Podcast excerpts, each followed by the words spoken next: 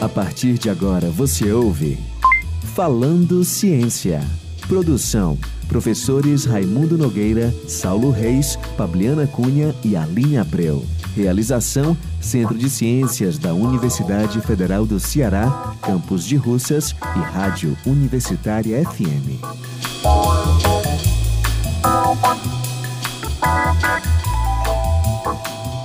Olá pessoal, esse é o Falando Ciência, o programa da Rádio Universitária FM 107,9. Apresentação desse que vos fala, professor Raimundo Nogueira, do Departamento de Física da UFC, ao lado aqui do meu colega Saulo Reis, também do Departamento de Física. Tudo bem, Saulo? Tudo ótimo, Raimundo. E da professora Pabliana Cunha, do Departamento de Química da UFC. Boa tarde, Raimundo. Boa tarde aos nossos ouvintes. Hoje nós vamos falar de um tema que está no nosso dia a dia, gente. Né? A gente vai falar sobre a estatística da Covid-19. Todo mundo que está por trás de todos esses números que permeiam a nossa mente e a nossa imaginação.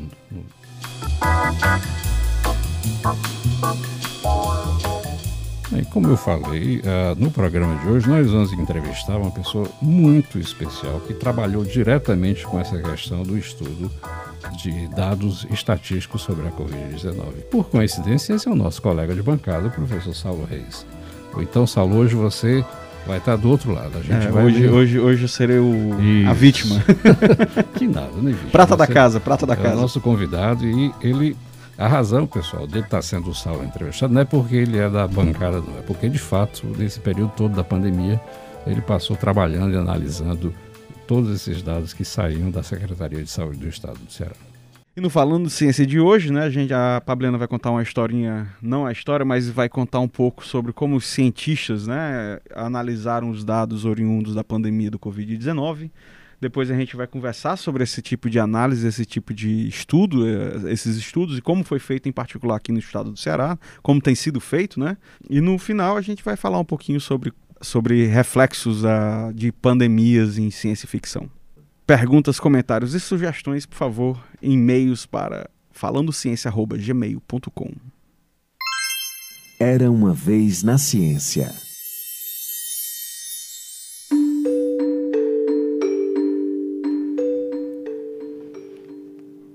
Coronavírus, lockdown, distanciamento social, segunda onda, média móvel. Esses são apenas alguns dos termos que aprendemos a ouvir e conviver nesses tempos difíceis de pandemia. Todos os dias, os telejornais mostram gráficos e mais gráficos. Nós, os telespectadores, vemos essa quantidade enorme de informação e perguntamos quem está por trás da coleta de dados, da análise e da previsão desses resultados. Temos visto que a comunidade científica mundial tem somado esforços para estudar um problema. Médicos, biólogos, físicos, químicos, estatísticos, entre outros profissionais que estão na linha de frente dos estudos e pesquisas que envolvem essa doença. Pesquisas que vão desde a descoberta de uma vacina até a descoberta de formas de diminuir o processo de contágio. Todo esse esforço deu origem a mais de 25 mil artigos científicos publicados nas mais diversas revistas internacionais. Diversos modelos matemáticos têm sido usados para tentar prever o progresso da doença e entender os efeitos das intervenções dos estados sobre a propagação da doença. Com alguns desses modelos, podemos começar a responder perguntas tais como, por exemplo, qual a eficiência de medidas como lockdown e o isolamento social. Diante de tantos esforços e modelos, a inteligência artificial é uma tecnologia que tem se sobressaído no combate ao coronavírus. Ela pode verificar a propagação do vírus, identificar pacientes de alto risco e ajudar no controle da infecção. As organizações de saúde de todo o mundo precisam de modelos e técnicas de tomadas de decisão para lidar com o vírus e evitar a sua disseminação.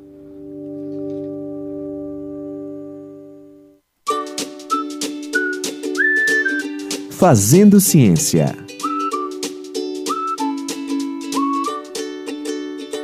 Bem, uh, baseado nesse storytelling, é muito verdade o que a Pabliana falou aí, o que a gente vê todo dia, esses termos que a nossa população agora está sendo educada a aprender uma série de conceitos né, sobre essa, essa terrível pandemia que nos afeta e que até hoje nós ainda estamos sofrendo com ela. E para falar sobre isso, o nosso colega Saulo Reis, que é professor de Física do Departamento de Física da UFC, e trabalha diretamente com a modelagem de sistemas estatísticos, usando diversas técnicas. Né? Então, é sobre isso que ele vai falar hoje com a gente, como isso foi aplicado ao estudo do coronavírus e as suas consequências. Boa tarde, Saulo. Boa tarde, Raimundo. Tudo bem? Tudo bom, tudo ótimo. Respeitou o distanciamento social? Esses... Estamos respeitando, né? Tá Estamos certo. respeitando aulas suspensas. Suspensas não, à distância, né? À distância. À né? distância. Está tudo, tudo, tudo correndo do jeito como deve ser. E vamos direto ao ponto, professor. Uh, você pode dizer como foi esse trabalho que você realizou durante esse período? Como você fez? De onde coletou as informações? Pois é, no, durante, durante a pandemia, basicamente eu me dediquei. No começo eu me dediquei mais a um e depois a outro, né? Mas a, o, a primeira ideia foi quando estava bem no auge da, da crise, ali por volta da metade de abril. Né? Você começa a ficar muito agoniado. Aí um dia eu parei, farei tudo, fui no campus do PC, peguei meu computador de lá, levei para casa e disse que ia trabalhar, né? Para poder ocupar a cabeça. É. Aí o, uh, existia um método, existe um método que a gente, a gente domina lá no laboratório, que é um método de inferência bayesiana, né? Seria uma inferência estatística de parâmetros de um determinado modelo, que a gente já tinha usado antes uh, num, num, trabalho sobre dengue, né? Sobre a propagação da dengue aqui no Ceará, esse trabalho está submetido uh, também. Uh, e eu olhei assim, ah, perfeitamente, a gente pode usá-lo assim? perfeitamente no caso é do Covid. físico, é médico, é infectologista? Eu sou, eu sou é como, como diria o grande físico Stauffer, Dietrich Stauffer, um alemão, eu sou um físico estatístico computacional. Certo, mas aí você trabalha com outras pessoas que na, nesse, nesse você tem outros Não, colaboradores sim, da sim. área. nesse, nessa área, sim, a gente tem, né, no, por exemplo, no trabalho da dengue tem o, o, o, Antônio Neto, né, que foi nosso entrevistado aqui um pouco antes da, das paralisações, o Tanta, e nesse, em particular nesse do Covid, né, teve um, tem um colaborador internacional que é o professor Hernan Max, tem um colaborador da instituição que é o professor José Soares, o, o, professor Carmona, e ainda lá na Secretaria da Saúde, né, teve o professor uh, José Xavier Neto, também foi nosso entrevistado aqui, ele estava falando de paleontologia na época, tá certo? E, né, e com eles, basicamente, o que, é que a gente fez, né? No, a gente existem várias fontes. No, in, na época a gente estava interessado na, na, propagação, na difusão da, da epidemia, né, da pandemia aqui em Fortaleza, no Ceará. Então a, a, a Secretaria de Saúde né, tem uma, uma página muito boa, tem uma equipe de TI muito competente lá, e eles divulgam né, os dados da. Uma pergunta, Diga. uma curiosidade. Como é que chega esse dado para um, um, comando central? Essa é uma pergunta muito importante, porque uhum. o por que, que essa pergunta é interessante, né? Porque a forma como ela é processada acaba sendo é, é, é bem, bastante difícil. Então, os hospitais fazem um levantamento dentro deles. Cada hospital. tipo assim, eu cheguei no hospital, tô lá, me Você chega no hospital, você, é, você é diagnosticado, cara, é, ah, é, feito COVID. exame. Aí o que, é que o médico, o enfermeiro, o médico, ele fala, lá, manda essa informação para onde? Ele, ele manda, entra ele no entra no sistema do hospital. Do esse hospital, é o ponto. É no sistema do hospital. Essa é a primeira primeira dificuldade, porque cada hospital vai ter, uma, vai ter um sistema diferente. Tem uma plataforma diferente. Tem uma plataforma né? diferente, a forma como se guarda os dados é diferente, e depois esse dado é enviado à secretaria para ser consolidado e, pela e equipe esse, de TI. Isso é enviado diariamente, semanalmente? Tem ideia de como é? Ou depende de cada hospital? No começo também? da pandemia, meio que dependia de cada hospital. Hoje em dia o negócio. Eu já não estou mais na equipe da Secretaria de Saúde, mas eu ainda acompanho, eu estou no grupo do WhatsApp. E hoje em dia o negócio está muito mais azeitado, né? É, é, todo dia a gente recebe lá no grupo, o pessoal da equipe está fazendo a atualização das UPAs, é diário. O das UPAs eu lhe garanto entendo, que é diário. Entendo. No início, talvez porque ainda era porque, muito não, novo, porque, não tinha é, os hospitais particulares tinham o seu próprio ritmo de envio de dados e, e você Entendi. não tinha uma coordenação que exigia então, e também não, era um, não tinha uma doença que exigia o acompanhamento e monitoração constante uh, dos números, né? Então hoje eu posso afirmar que, por exemplo, na nossa capital, Fortaleza, todo dia em algum horário. Isso tem um horário para ser enviado? Vai chegando ao longo do dia? Isso todo... vai chegando ao longo do dia, de... dependendo, de, dependendo, de, dependendo da, da estrutura de cada hospital, né? Entendi. né? Mas então, toda... usualmente ali por volta da noite está sendo enviado os dias que vão ser, vão ser disponibilizados no dia seguinte e aí, no boletim epidemiológico da E aí da como é que essa equipe na secretaria, que eu acho que você estava participando, trata esses dados? Opa, pessoal, isso aqui é o dado que chegou ontem, uh, segunda-feira domingo e você vai tratar esse dado na. Quando, como é isso? Como é que é feita essa operação de guerra? É, o, né, um, a equipe de TI ela acumula esse dado né, e você coloca na fila. Né? Você, entendi, cada, existe entendi. a equipe de TI da secretaria é enorme, né, uma equipe grande, mais de 30 pessoas. Então, cada um é responsável por, por um tipo de consolidação, cada um é responsável por um tipo de monitoramento, né, porque você não consolida apenas o número de casos, você tem que consolidar também a distribuições etárias, você tem que distribu é, é, monitorar distribuições de sexo, né, de gênero do, dos pacientes, você tem que monitorar óbitos, a origem do paciente. Também é importante, se você for na página da, do Integra SUS na Secretaria de Saúde, você vai ver lá que você tem um mapa com, a, com o número de casos e óbitos em cada cidade do, do estado do Ceará. Além disso, você tem as datas de primeiro sintoma, data de exame, então é um, é um dado um, um, muito grande. Né? E aí você precisa de uma equipe grande e isso, essa, essa tarefa é dividida. Hoje o negócio está azeitado, é, é, é, o update né, é, é, mais, é mais fluido do que era no começo. Tá vendo, Pablo? Mas tem suas dificuldades, é né? por isso que quando a gente, a, a, gente conversa com outras pessoas, né? O pessoal acha que fazer ciência, às vezes, é só estar tá sentado debaixo de uma árvore, pensando num problema e vem aquela inspiração divina a quanti, o esforço que é feito para poder coletar esses dados é muito grande, na é verdade. verdade. O, uh, tem, uma, tem uma frase famosa do Carlos Santana sobre guitarra e fazer Carlos música. Santana, o músico o do músico, grupo o Santana. guitarrista, o Santana, exato. que você pode aplicar perfeitamente a ciência, em especial a ciência de dados, que é 10% é inspiração, os outros 90% é muito suor. Tá Verdade. Saulo, é, tira uma dúvida que eu acho que aqui no Storytel a gente falou um pouco dessa questão dos termos.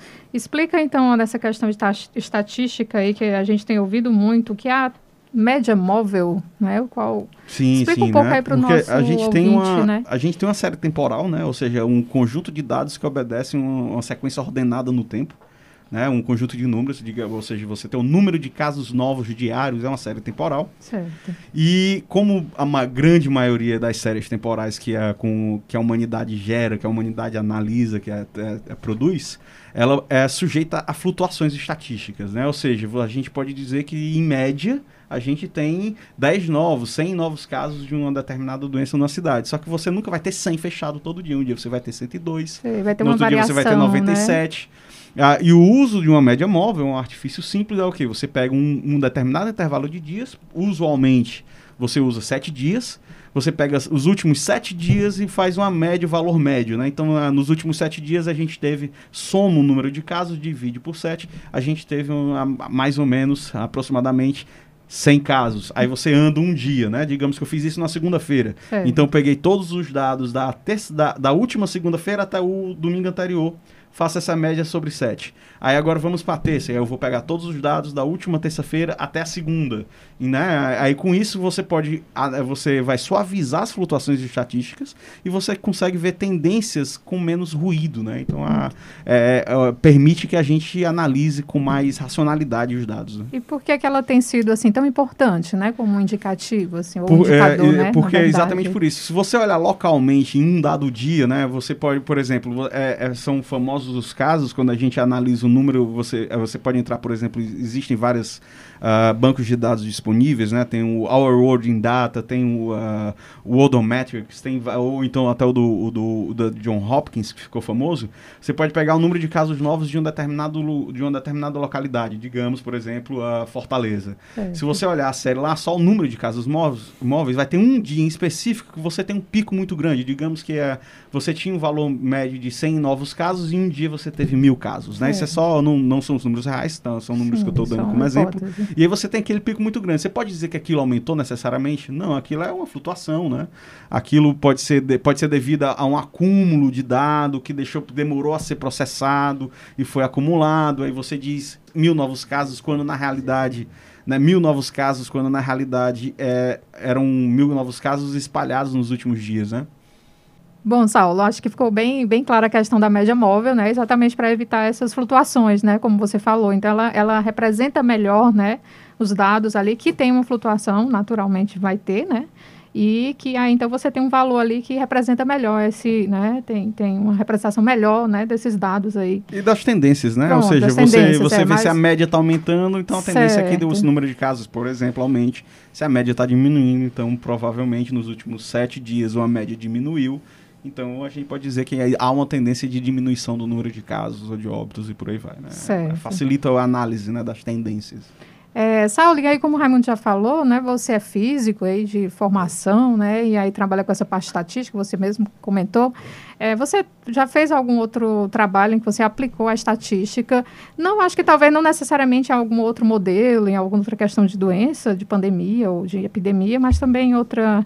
Fala um pouquinho dessa experiência, dessa aplicação da estatística em outras. Ah, o, o né, eu sou físico, né, mas uh, eu sou daqueles físicos que, que sempre achou que tinha problema mais interessante na Terra do que no espaço, né? Então acabei não indo muito para astrocoisas. Não foi para ou para microcoisas. ou para microcoisas, né? Aí o, em um determinado ponto eu vi trabalhos que eu vi que é física estatística computacional, fazer muito trabalho de, desse tipo de análise, né?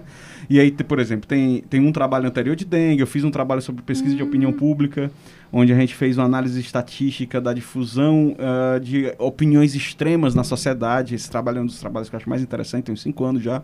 Mas até hoje o pessoal pede para eu dar seminário sobre ele, ah, né? Porque meio que tenta explicar, mostrar que a formação de bolhas, né? Quando você se fecha em, em uma comunidade que pensa igual a você, isso leva ao extremismo porque as pessoas são teimosas, né? Seria esse o grande achado da gente. E essa questão da dengue que você trabalhou já que a Pois é, no da um dengue, um pouco mais no da dengue foi né? e é também mais parecido com o que eu acabei fazendo no começo da pandemia, que é o que, né? Você pode modelar, né? Então a gente tem esses dados que descrevem um crescimento exponencial, né? Uh, de, um, de um número de casos e você possui a, a biologia matemática, né? Possui uh, modelos epidemiológicos uhum. que é normalmente são sintetizados em um conjunto de equações uh, acopladas, né? Que são três, quatro equações, uma para cada tipo de população, para um, uh, uma que descreve a fração de pessoas que são suscetíveis à doença, uma outra equação que descreve a variação da, do número de pessoas infectadas, né? E a outra que descreve a variação do número de pessoas que se recuperou uhum. e, e várias outras populações. E aí você pode ter então um conjunto de equações essas equações possuem parâmetros, né? E aí o que a gente fez, tanto na dengue quanto no começo do Covid, uhum. foi fazer uma estimativa né, de qual, quais seriam os parâmetros para essas equações. Uhum. E aí, uma vez que você tem esses parâmetros, né, os coeficientes que, a, que aparecem nessas equações, você pode resolver essas equações e com isso dizer, ah, seguindo essa tendência, dado esses parâmetros, em tantos dias a gente deve ter um número tanto de casos. Né, um Sim, aquelas Nesse, até previsões. As previsões, né, exatamente. Nesse ponto é muito importante enfatizar. Ótimo você falar nessa questão dos modelos, porque uh, seria bom a gente deixar um pouco claro aqui para o nosso ouvinte como é que essa, como é que é essa questão da, da física estatística e esses problemas que a, a, a pessoa comum que está aí nos ouvindo, né, que não é cientista, como é que, ele, é, como é que eles estão relacionados? Basicamente, pessoal, é o seguinte: o físico ele trabalha com estudando comportamento de partículas, uh, moléculas, gases, átomos, elétrons, esse tipo de coisa. Então, quando você tem um sistema que tem muitas partículas, você faz uma estatística. Então, o que é interessante nessa física estatística, do qual o Saulo é doutor na área, é que a estatística que você faz com essas uh, uh, moléculas que formam um gás, que formam um sistema que tem muitas partículas, elas têm algumas interações. Então, essas interações, elas são usadas, uh, são modeladas e aí dá uma propriedade de um gás, por exemplo, né? um gás formado de várias moléculas. A ideia é que os agentes de um sistema macroscópico, como por exemplo pessoas que vão decidir algum assunto, pessoas que vão, por exemplo, votar, né? Votar, votar. pessoas que vão escolher um, um produto. Aí você considera uma dessas pessoas uma partícula e, e o, o, o, grande lance é que, é, seguindo na linha da descrição do Raimundo, né, você não precisa ter a descrição exata do que aquele um indivíduo vai fazer. a gente tem que ter uma noção coletivo. de como é, que, como é que uma pessoa pode se comportar, ou seja, como é que, qual é a física que descreve a trajetória de uma partícula, mesmo que eu não saiba a trajetória exata dela. E com isso a gente faz uma estatística que a gente consegue então descrever o coletivo, né? O fenômeno emergente da, das interações coletivas. Então, dito isso, voltando agora para o nosso problema da Covid, eu gostaria de uh, dizer aqui para o nosso ouvinte que existe um site bastante interessante, http sistemas.quixadá.ufc.br barra covid. Esse é um sistema que também faz algumas análises sobre a questão do Covid. E aí eu entro nessa questão, da Saulo, pelo seguinte, porque nesse site, que foi feito pelos nossos colegas de Quixadá, o professor Davi Romero e o professor Cristian Pereira de Souza, lá da, da nossa UFC de Quixadá, eles usaram como base a, a, o, o, repositório da John Hopkins University. Tá? Aí eu, e eles usaram um modelo específico. Não adianta eu, eu falar o modelo e escrever aqui. Mas dentro desses modelos, você estaria, você hoje, você usa algum modelo mais específico para estudar? Você está desenvolvendo nesses seus trabalhos, que tipo de. de... É, nesse, eh, nesse tipo de, de inferência bayesiana, né, a gente usava. Eu não, não tô mais, né? Eu, eu essa parte da equipe eu acabei saindo, né? Hoje, quem uhum. continua é o professor Carmona, lá do Departamento de Física, junto com o professor Soares. Certo. Né, a gente lá, o que é que eles estão usando, o que é que eh, quando eu estava com eles a gente começou usando. A gente usava um modelo que considerava um tipo de população em, em particular, que era o de pessoas expostas, né? Seriam os assintomáticos. Pessoas que foram expostas à infecção Uh, carregam vírus, mas não, mas não estão uh, necessariamente apresentando sintomas. E no, na população de infecciosos, a gente divide essa população em duas. Então você tem a população de infec pessoas infectadas certo. que possuem sintomas e o que não possui sintomas. Mas né? então, existe, seria... é, existe esse modelo chamado SR, o CIR, Exatamente. Era, isso, é, né? É S-E-I-I-R, né? São, a gente usava esse que possui, possui cinco populações, né, em isso. particular. Porque acho que o nosso ouvinte sabe que tem um númerozinho, um, um, um parâmetrozinho que acho que já chegou para o ouvido de todo mundo, que é o R0. O famoso R0, né? O, fator, é, o, é o coeficiente de reprodução. Exatamente. Que, é que quando ele é igual a 1 ou acima de 1 ou abaixo de 1, ele tem Pronto, o que é que é o fator de reprodução, né? Que é, ele também aparece bastante. Eu, eu, eu me lembro quando eu estava na equipe ainda, o, o, tanto o Soares quanto o Xavier tinham, uh, possuem até hoje, né? Reuniões recorrentes com o governador, Camilo Santana. E ah, os políticos, que não são matemáticos, eles perguntavam do R, né? Porque eles já entenderam mais ou menos o que o R diz. O que é que o R diz? O fator de reprodução, ele basicamente é uma estimativa de ah, quantos indivíduos uma pessoa infecciosa, né, uma pessoa que possui a capacidade de infectar outra, então não necessariamente alguém que tem sintomas, né? Quantas, uh, quantas pessoas uma pessoa infecciosa irá uh, infeccionar? Né? Ou seja, se você tem um fator de reprodução, um R0 menor do que 1, significa que, em média, uma pessoa infectada infecta menos de uma pessoa. Então, isso apresenta uma tendência em diminuição do número de casos. Quando o R0 é superior a 1, né, isso implica que uma pessoa tende a infectar em média mais de uma pessoa, então isso você com o tempo terá um aumento do número de casos, né? E cada um desses modelos, você tem um SR que só considera infectados e, e recuperados, tem esse EIR, né, que tem os expostos, todas essas, uh, uh, cada um dessas, uh, desses modelos possui uma forma de você deduzir uma expressão matemática para esse, SR, esse R0, né? E uma vez que você faz inferência dos parâmetros da pandemia, dos parâmetros da, da, da, da doença, você usa esses parâmetros para calcular o valor do R0. Ciência na ficção.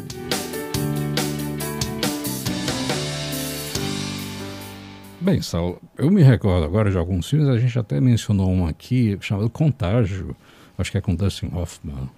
É, tem, tem vários atores famosos é, no filme. Né? É, que fala sobre uma propagação de um vírus. Existe muito. Uh, essa questão de propagação. Tem coisas romantizadas, vírus, né? Mas, é, exatamente. É, mas eu, eu, acho incrível que muito do que a gente viu naquele filme do Contágio acabou acontecendo, né? É, Teorias conspira conspiratórias surgiram e tudo mais. Exatamente. Tem muitas outras, né?